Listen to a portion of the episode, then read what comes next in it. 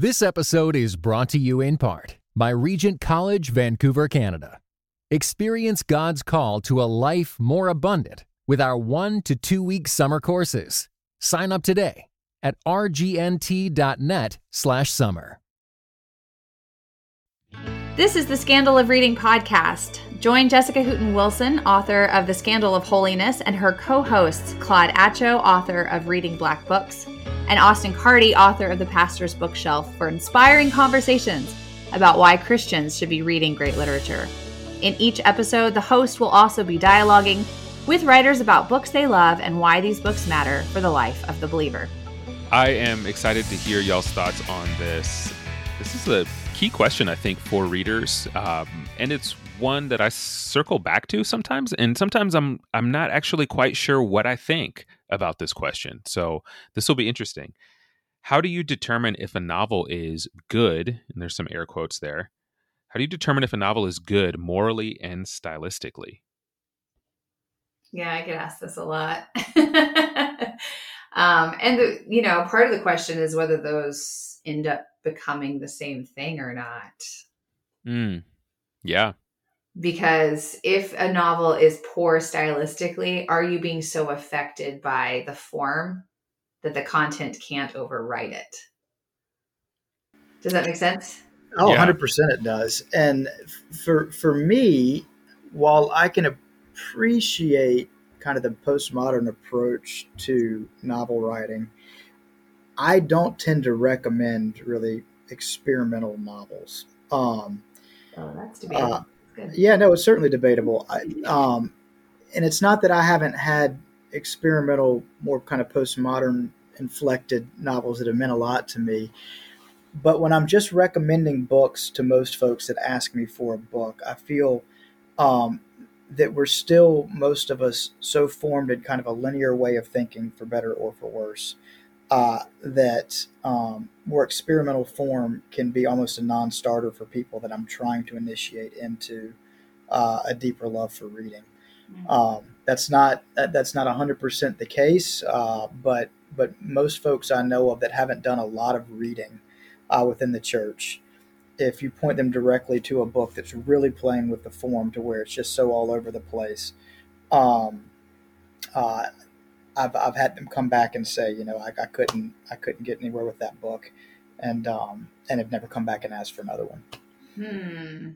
I wonder if that's the case of those novels just not being strong in the form. So, for example, I'm thinking of things like Laurus or, um, you know, the the Holy Fool story by Vodolazkin or Godric by Frederick Buechner that are purposefully messing with linear time to get you to think more about eternal time. Mm. So the entire experience of the novel wants to throw you off because to be thrown off is to move, like to ascend in your ways of thinking about time. Whereas so much of us forget that time is a creation, forget that time is a created thing, that it's not the world that we're actually made for. We're made for a world outside of time, and you need fiction to make you uncomfortable. Now, that might mean that like people have to have a guide towards something that is that good. So I, I'm not talking about novels that are just they have no meaning behind it and they're trying for this kind of originality where they just throw you off and they're experimental to be experimental. Like there's not a higher meaning behind the experiment because that to me isn't good.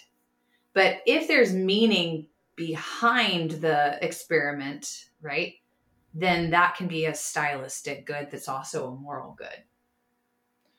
Yeah. I, I think I think a lot of people actually are attracted to experimental form in reading. Like it's sort of this novel, you know, this this new thing. So it's a it's a, it's sort of a um, uh, sometimes can be a gimmick.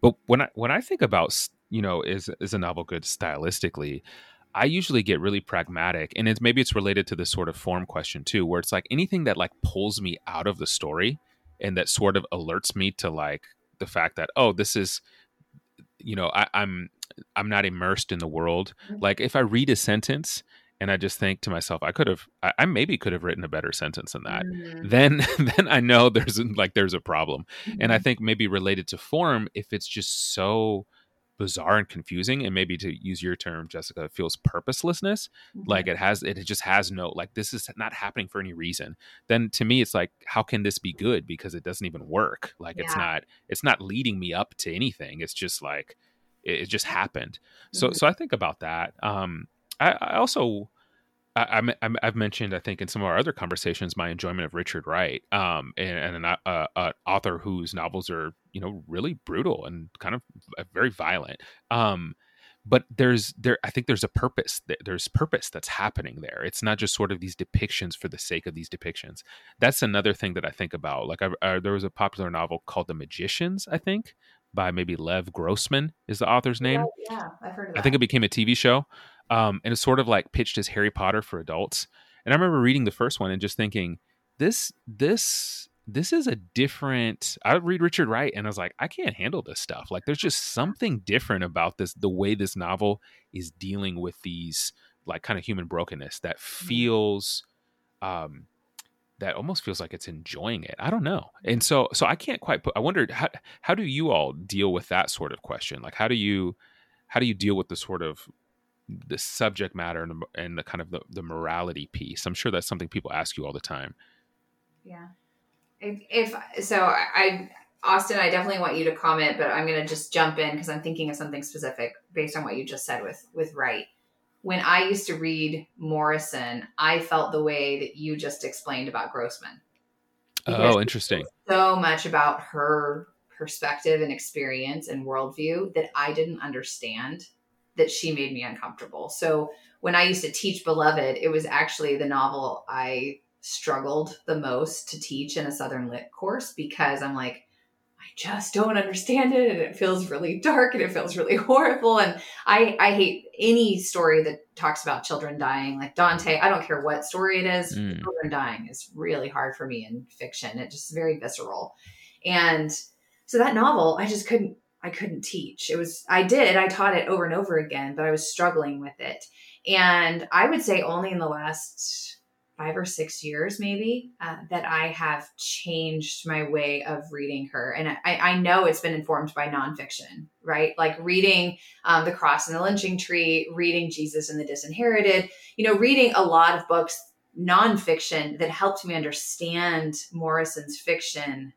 And then I could see the purpose behind it Whereas just the reading experience, I was missing it.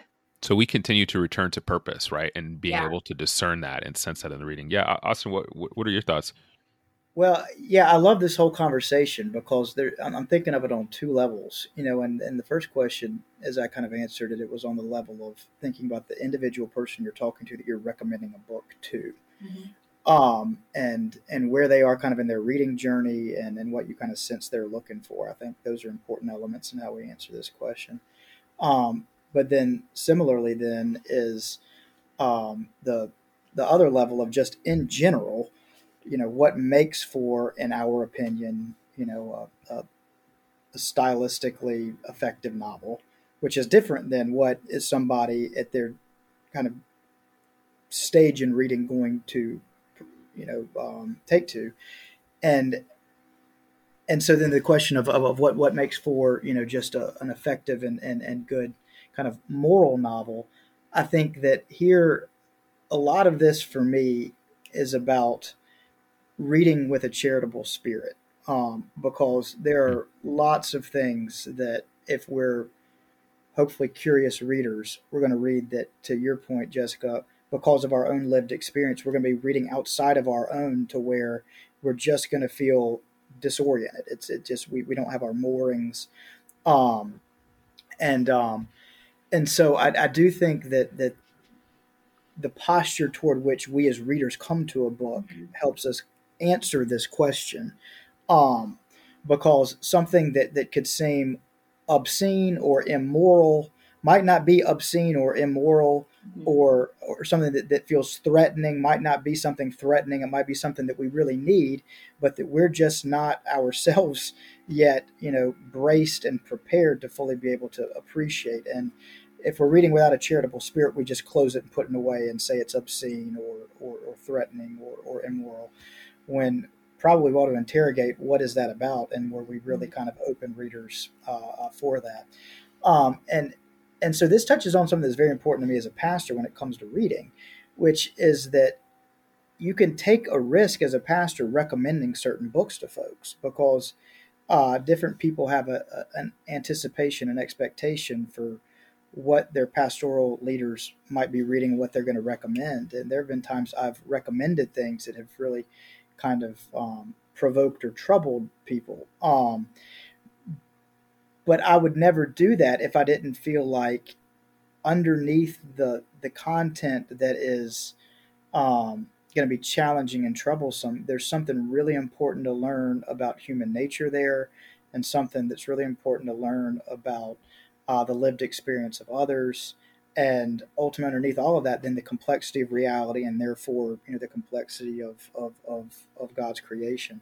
Mm-hmm. Um, so there's a lot in that that kind of rambling answer I gave, but I do want to underscore in it that um, there's there's a question of what is kind of objectively moral and what's not.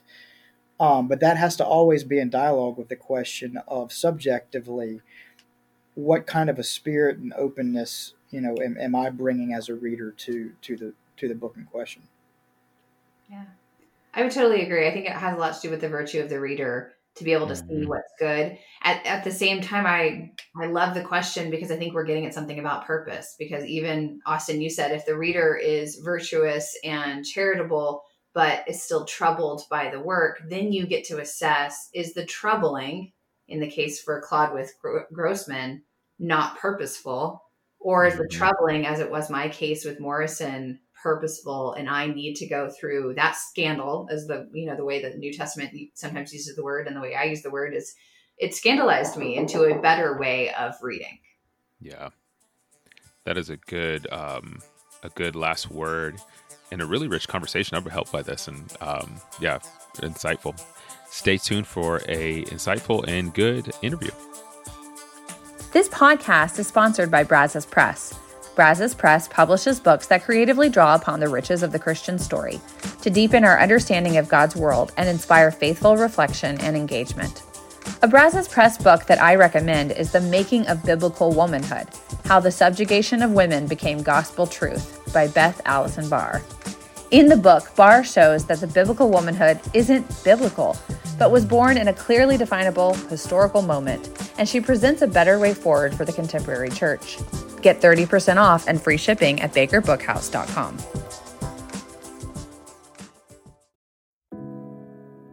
This episode is brought to you in part by Pittsburgh Theological Seminary. Pittsburgh Theological Seminary students are grounded in faith and formed in community. PTS students are preparing for ministry with Master of Divinity, Master of Arts, Doctor of Ministry, and certificate programs. Begin your master's or certificate program in person or online. Financial aid is available. Visit pts.edu/admit. Welcome to the Scandal of Reading podcast. I am eager to talk this morning with Mary McCampbell, who is the author of Imagining Our Neighbors as Ourself just to completely give away my bias, I actually endorsed the book. So I wanted to have this conversation, not just about Mary's book, but also about one of the books that she talks about in here, because we both wrote on Graham Greene's The Power and the Glory. And so I thought she'd be a great person to kind of bring along with us as we talk about this novel. So I want to I want to start first and ask Mary, would you please introduce yourself to listeners who may not be familiar with your work?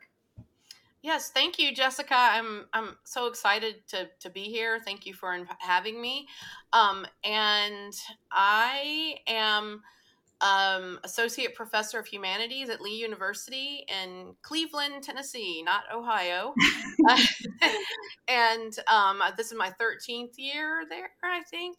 And um, Yes, I just um, book came out in April, and I mean, mainly I wanted to write this book because of the conversations I was having with students in the classroom and seeing how much their close reading and their close engagement with the arts could really help them to become more empathetic.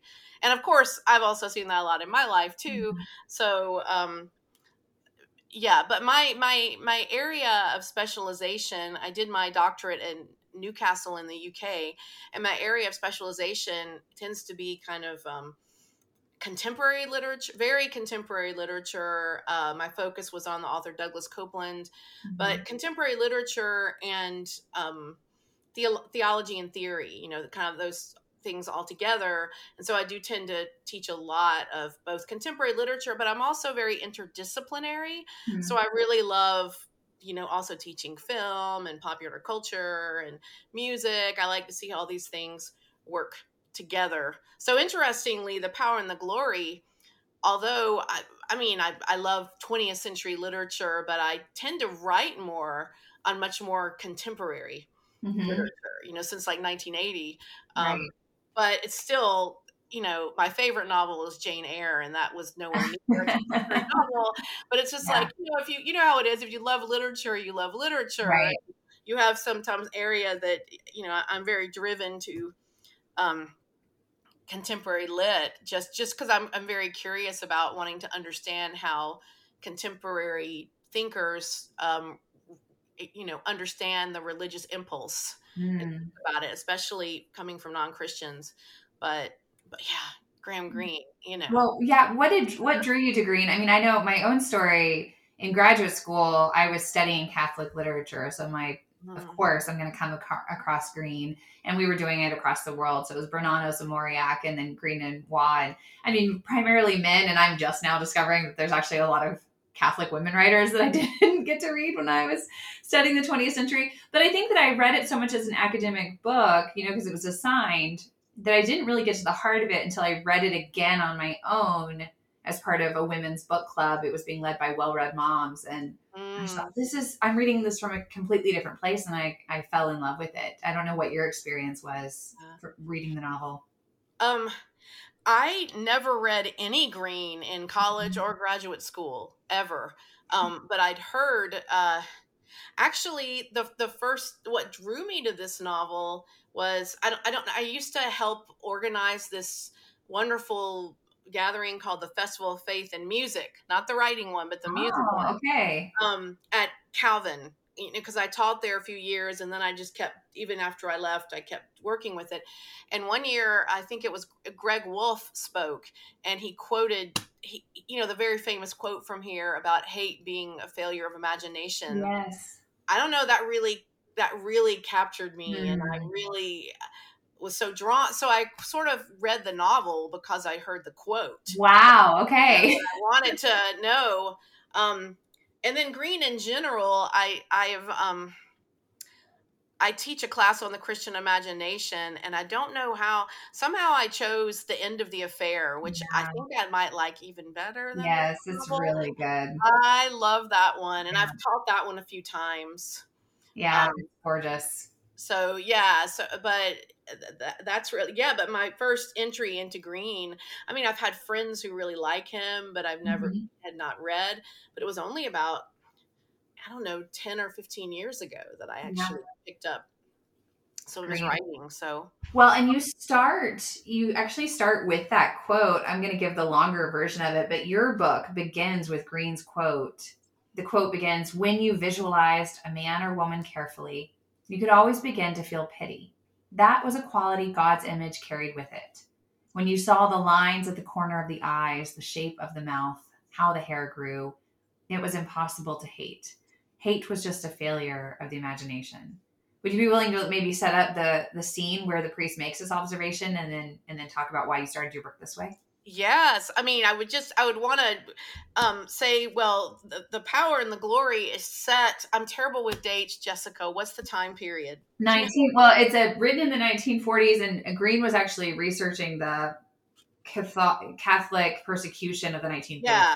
So, but what were the date like in the twenties, thirties? I thought it was the thirties, the early thirties. So it was around, yeah, because he's he was researching there and he was going to do a journalistic piece on it, and then it turned into this 1940 novel. But he was researching during the 30s. Yeah, I knew I knew it was written in the 40s, but I couldn't remember the exact dates of yeah. the persecution because yeah, this is the side of me that I don't remember those things.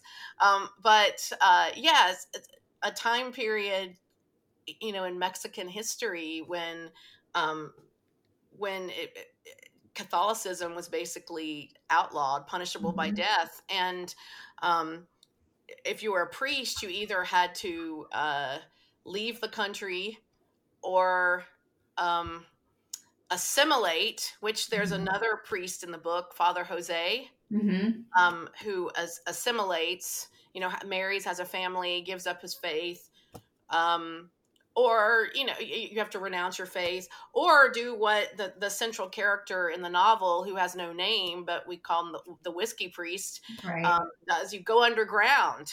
yes. Uh, but there's a so the whole novel, you know, he's underground. He's doing these illegal, um, saying illegal mass, Mm-hmm. you know, hearing illegal confession.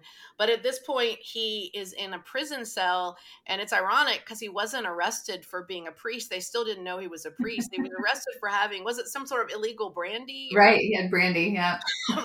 and, um, yeah, excuse me.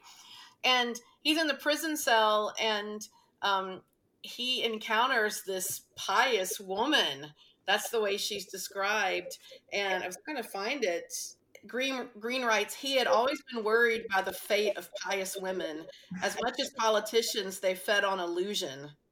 Mm. Um, and he goes on and talking about you know the, the how piety pious women and it really makes you think of uh, flannery o'connor and her critique of yes. this kind of religiosity and so there's this pious woman who again is just very judgmental and self-righteous and mean Yes. and she's in prison.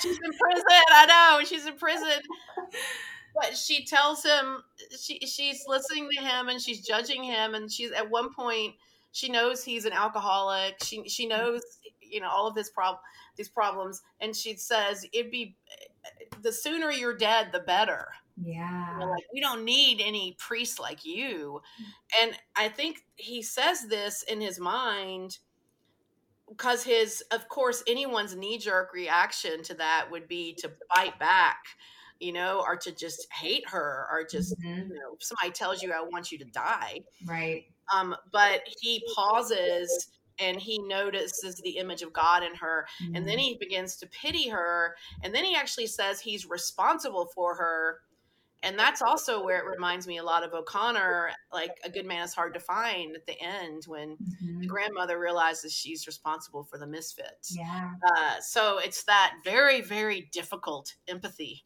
Mhm. that drew me in Yeah. Well, that and that's a Dostoevskian idea that they're they're both really influenced by Dostoevsky because in the Brothers Karamazov, the Father's Zosima says we're responsible for all, and that that kind of mentality I think was life altering for both Greene and for O'Connor. This idea that we're responsible for all. yeah, What does that mean? yeah. and and yet we have this character who is a wretch. I mean, you you we call him the whiskey priest. He doesn't actually have a name that differentiates him from other priests. The only key thing we know about him is that he drinks too much. He cares too much about the things of this world.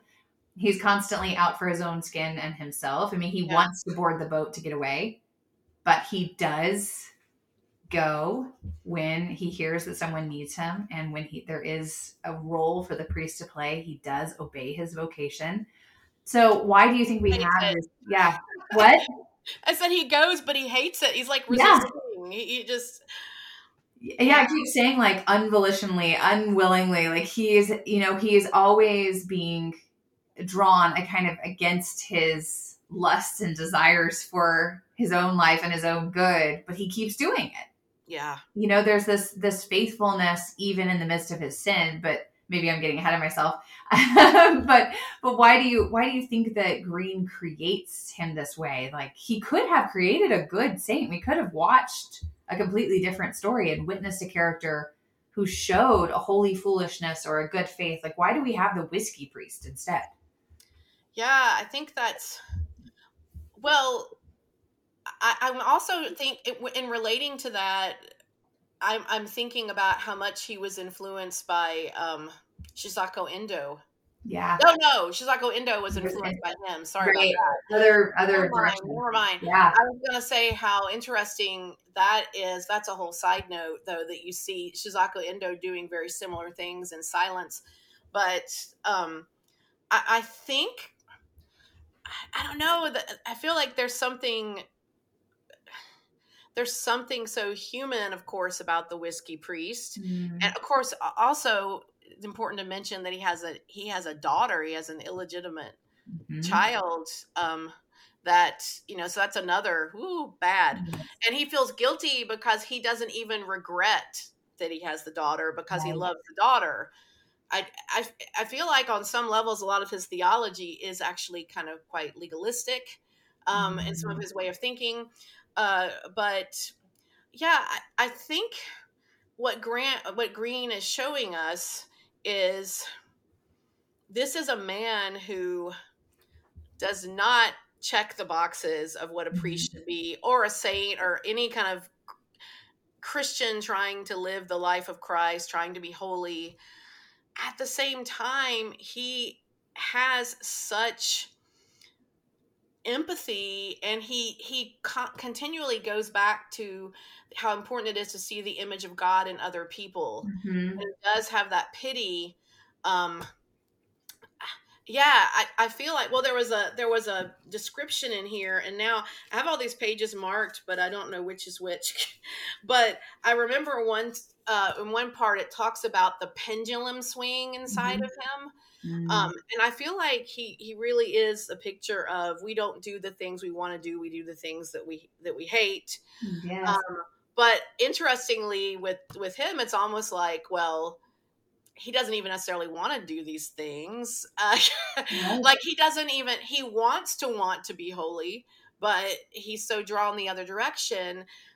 But so I think he's so interesting because he is so overtly sinful, and he's very honest about his sinfulness Mhm.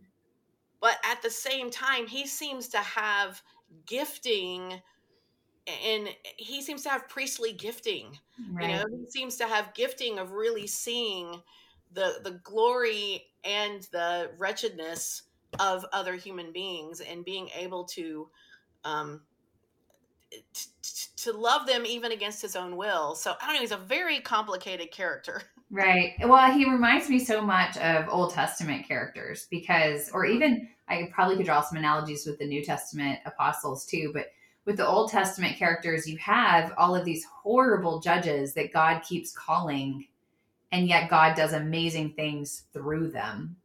Right. So, I mean, you just Yes. Gideon is, is Yes. the worst. Samson. I mean, none of them are good. Samson and Delilah. I mean, the whole story is about he keeps sleeping with the enemy. Like, Yeah. it's just, and so when it comes to this understanding of what God is doing in the world and through people, I think too often what Greene was seeing or trying to point out to us is that we focus on the moralistic. We focus on those kind of the piety that the woman in prison expects. yes. And we want that kind of fake moralism to say what belief is. But belief is that no matter how bad you are, the Lord can do something amazing through you. Yes. Right? And so i think that that's what the priest witnesses to us is this this same idea. And and also he's a different priest from before the persecution to after it don't you think? Yes, yes, absolutely. Um, I mean, it's it's it's it's it's like anything that gave him a, a semblance. Like if he was going to hinge his identity on being a priest, and if that meant all the social attachments Mhm. and all of the public righteous attachments, all of those things have been torn away.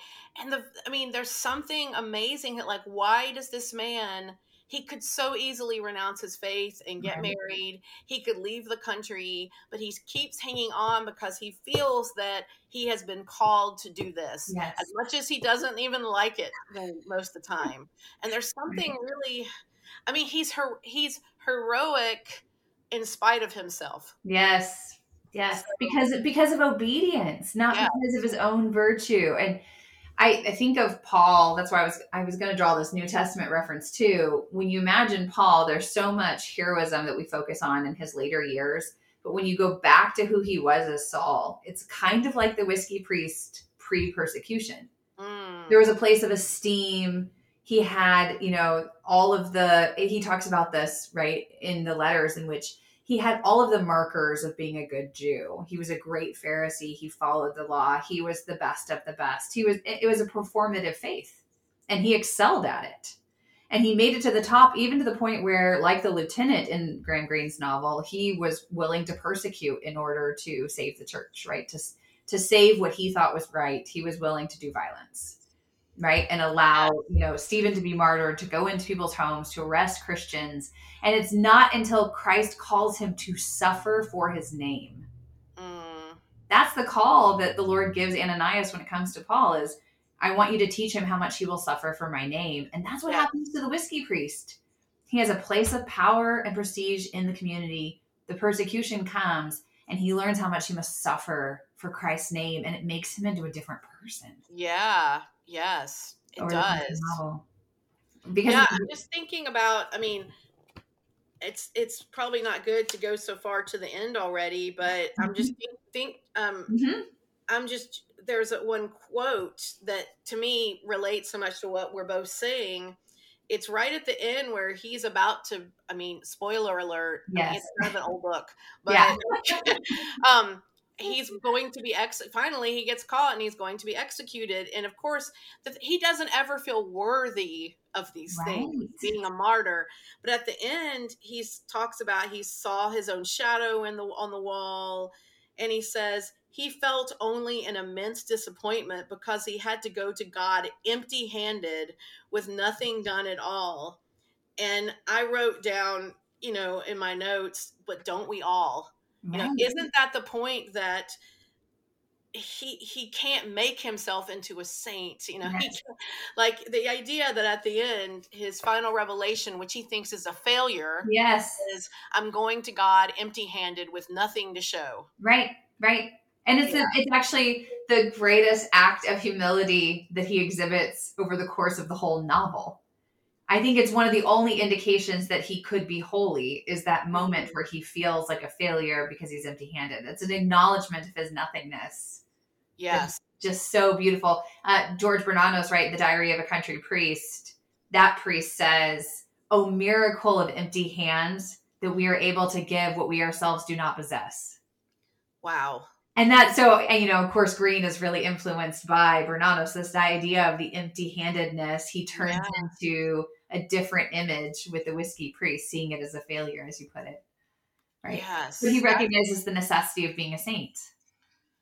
And well but the thing is that at the end here when he says that and i guess that's where you said the, the act of the most humility is Mhm. that he he doesn't even recognize i mean to me that's still sad because it's like he doesn't even recognize but that's exactly where you need to be. Like we Mhm. recognize it but does he actually Yeah. recognize it yeah he just thinks oh you know i've blown it right uh um but we think no no that's isn't this the point of the whole book isn't Yes. this isn't this what we're all, we're supposed to understand so Well, and that, but I think that's the beauty. This is what I talk about with Flannery O'Connor all the time. You mentioned a good man is hard to find. That moment at the end where the grandmother reaches out her hand, she has the revelation. She has the reality I'm responsible for you. I've made you what you are. And then she falls into the ditch in this like cruciform posture, but she's dead. mhm. And everyone laments the ending of this novel because she dies right at the moment she has this epiphany about God. But O'Connor is challenging us to do we actually believe in her revelation? Do we believe that that's right, that that's true, that that's the answer? That's the same question that's being posed to us, right? I mean, Yeah. we we witness his murder martyrdom. Do we believe that the only thing in life is to be a saint, the, the same Yeah. epiphany that he has, and that we have to come to that with empty Mhm. hands? Right? Yeah, it's the, the effect on the reader. yeah i mean and that that makes me think of it, it in good man is hard to find when she's over in the ditch after she's been shot and it says she looks up and she looks like a child Yes. and you think about it's that moment of i mean yeah a kind of rebirth or kind of you know she has she's in a she's in a state of kind of almost childlike wonder it's Yeah. not innocence but it's it's a point of i have nothing to give uh yeah it's just it's just a point of being stripped bare well the, as the the misfit says you know she'd been a good woman if there's someone there to shoot her every day of her life so maybe with the whiskey priest he'd be a good man if there was someone there to And that's what happens. He finally becomes a good man because every day of his life during the persecution, those are the days where a gun is always aimed at him.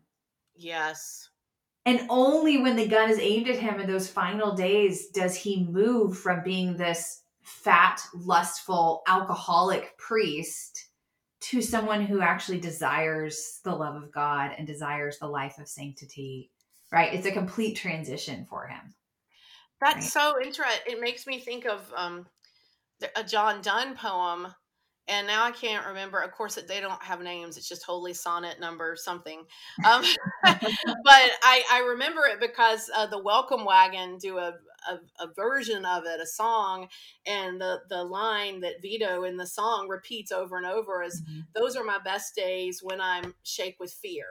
Oh yeah, and it, that you know that it's it's the the fear I mean, he's talking about the fear of the Lord, right? You know, realizing your unworthiness, um, and are those the best days?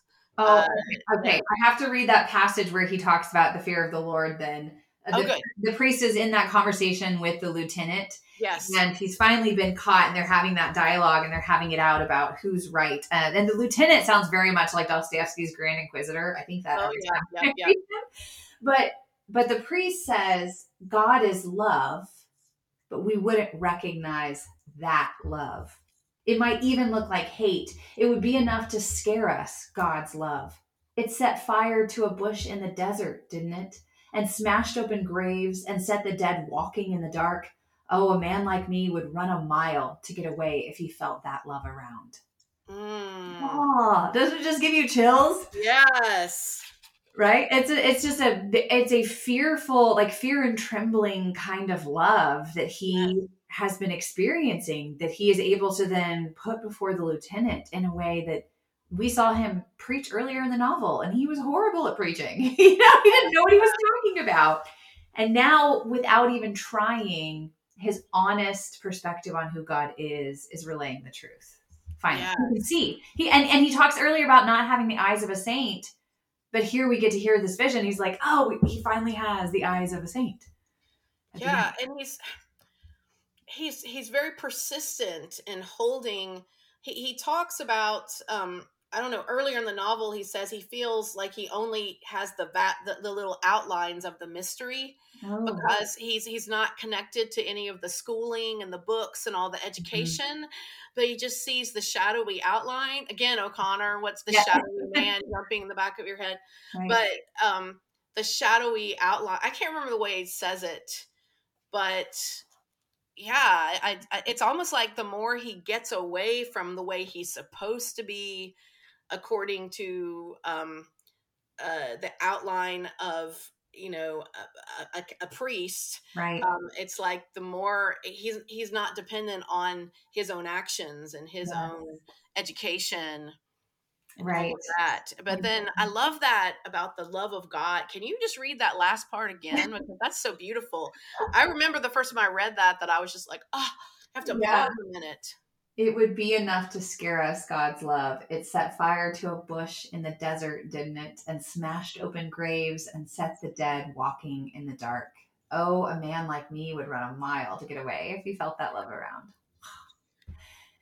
Yeah. It's actually the fear of God. Like he mm-hmm. knows his unworthiness. Yes.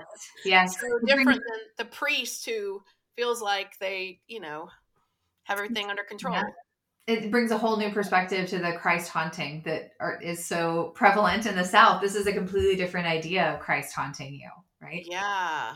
Yeah. Do you think he becomes a saint at the end? I know Greene is trying to show that he could. I mean, he's trying to show all these miracles, and Greene does this in the end of the affair too, right? He tries, tries yeah. to show the character had miracles. The character did things that would allow them to be canonized. Yeah. I don't know. And I mean, the question is, you know, does it matter? Right. I, I think that I think that in the end he is he is saved. I don't know if he means he's a saint or by that, you know, because of saintly sainthood has to do with, you know, holiness of life. Mm-hmm. And what does that even mean? Um, right. and so maybe Graham Greene is redefining what a holy life looks like. It's not what you do necessarily well I, I don't know it's not it's not you know doing the right things it's knowing your unworthiness knowing mm. you know knowing as pascal would say knowing your wretchedness mm. i mean this is a character very in touch with his own wretchedness yes, yes. Um, to the point of despair a lot, you know, Right. which uh so I don't know what to think about that. What do you think? but despair that doesn't doesn't per- like hinder him from becoming faithful or staying Yes. faithful Yes. i think that's the important part is to become aware of your wretchedness but also aware of god's holiness because if you have awareness of both of those things then you know through god's holiness your wretchedness has meaning Yes. Yeah, that's what I think Pascal says um says that uh knowing God without knowing your wretchedness leads to pride. Mm. Um and knowing your wretchedness without knowing God leads to despair. yes there you go. That's So that's uh yeah, that's that's what's he know like he he never doubts the existence of God does he? Mhm. never doubts his unworthy it's like it's it's like this is just the way this is the nat this is the order of the universe and his place in it and he knows his unworthiness. Right. What he doubts is himself and his abilities. Um but do you think he became a saint I do, but I think that that's I think that's Greene's intention. But also, you know, like you said, does it matter? I- It's kind of like when you get to the end of an O'Connor story too. The question isn't whether the character becomes holy or becomes a saint or is saved. The question is, have you yourself grown in sanctity yeah by reading this story? Right? Have you glimpsed who God is and how to love your neighbor through reading this story? And Yeah. those are the things that to me matter most. I mean, when I wrote on this, I was writing for a desire for holiness that I found when I was reading this. It made me Yeah. desire holiness more, yes which I think is the is the point. But do we do do we think though that Greene because you know Greene was quite a rascal in his own life. Um, and, and I'm just I mean he was. The end of the affair is pretty autobiographical, Right. isn't it? And so I'm thinking, is this a way is he kind of you know in a way i- is should we just ignore all the priests Mm. sins Mhm. um if a life of holiness it isn't just oh well i know i'm unworthy so i'll go ahead and do all these terrible things Right. you know uh but i don't know the priest doesn't necessarily do that he No, he's he's actually unholy before the persecution, and he Mhm. moves through the suffering and persecution to become holy. It's Yeah. it's those things which change him. They actually keep him from doing. You know, he's addicted to alcohol, but they keep him from a lot of the sins he experienced when he was a fat, happy priest. yeah yeah yeah and it's so interesting to me that he feels guilty for loving his own child because he Mhm. feels like he should see her and realize as a result of she's a result of sin yet so yet he he feel and again this is a kind of weird weird theology legalism he feels you know shouldn't i shouldn't i not want to love Mhm. her and not want to um so it's really interesting that even some of his very sins lead to things that are really beautiful Yeah, like his child and we see a, a real love for his child that i right. think does seem to have changed him so that's also another aspect Yeah, no, I think that he is. I do think he is called to holy acts that are done in spite of himself. But I don't think that it is permitting him to keep on sinning. I think that that actually is a like a change, like a, Mhm. a way that he transforms over the course of the novels. That he's moving from sin to love, and he did live a very sinful life. But but you your questions that you're bringing up are the same questions that the Vatican had when they Yeah. the novel when it came out. Was like are we just saying that all priests are bad and that it doesn't matter what you do and you can keep on sinning and then you get to be a saint at the end like there were the same kind of questions but i think all great books give us those questions it's not Yeah. going to be you have to wrestle with it if you're not wrestling with it i don't know how good of a book it is Yeah, I mean, again, t- t- looking at new, you know, figures in the New Testament, you know, looking at Matthew the tax collector, and I mean, figures that I'm sure many around would be like him. you're right You want to, uh, you want to. Now, of course, they did renounce their life of sin and follow Jesus.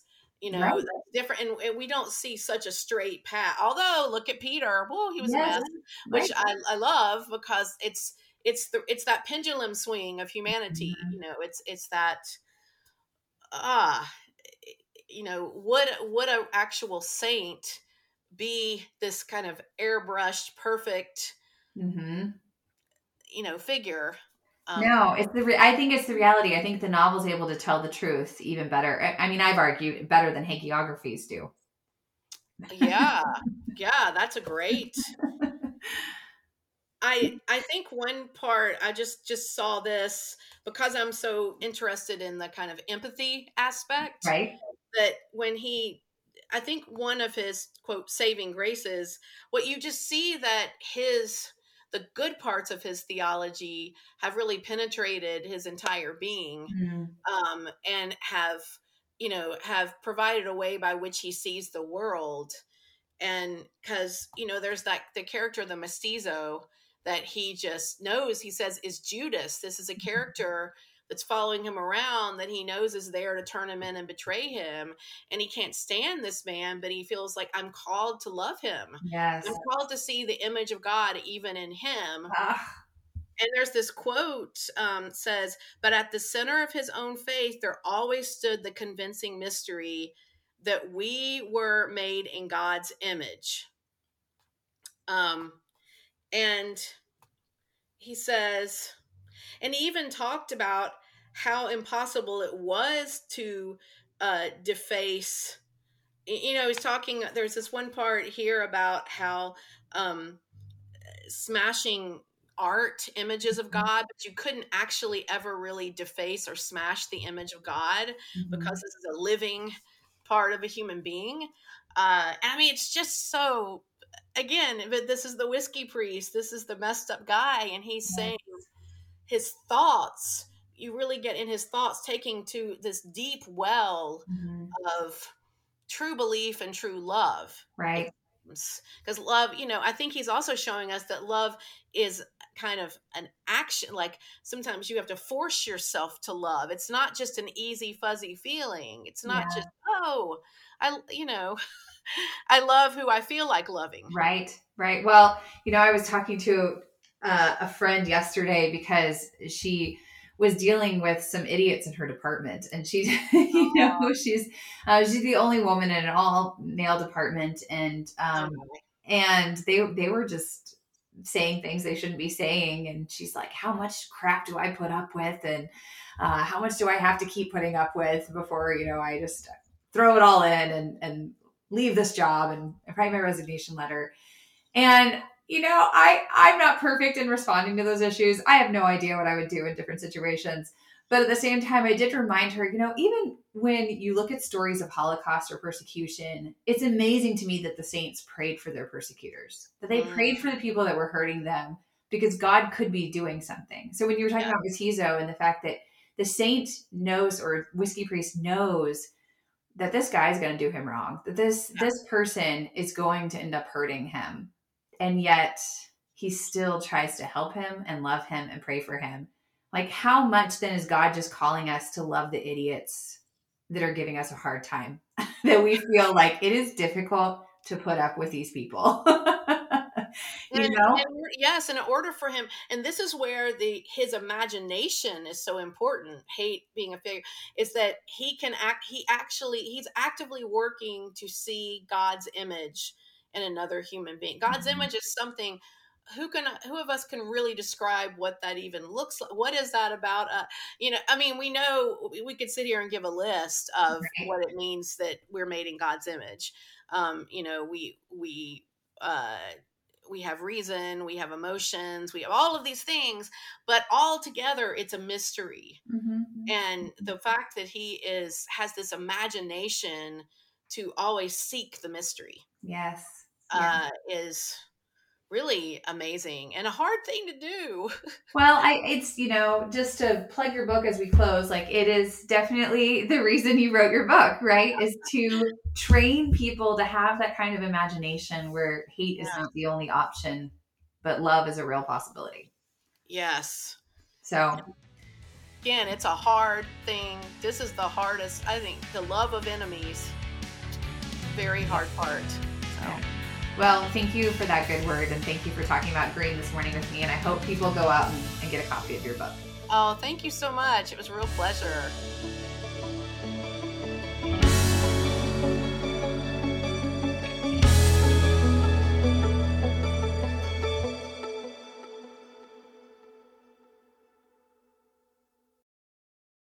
This episode was brought to you in part by the Areopagus Podcast, two clergy of different traditions Father Andrew Stephen Damick and Michael Landsman, discuss encounters of historic Christianity with other religious traditions. How do we engage with those who believe differently? Listen wherever you get your podcasts.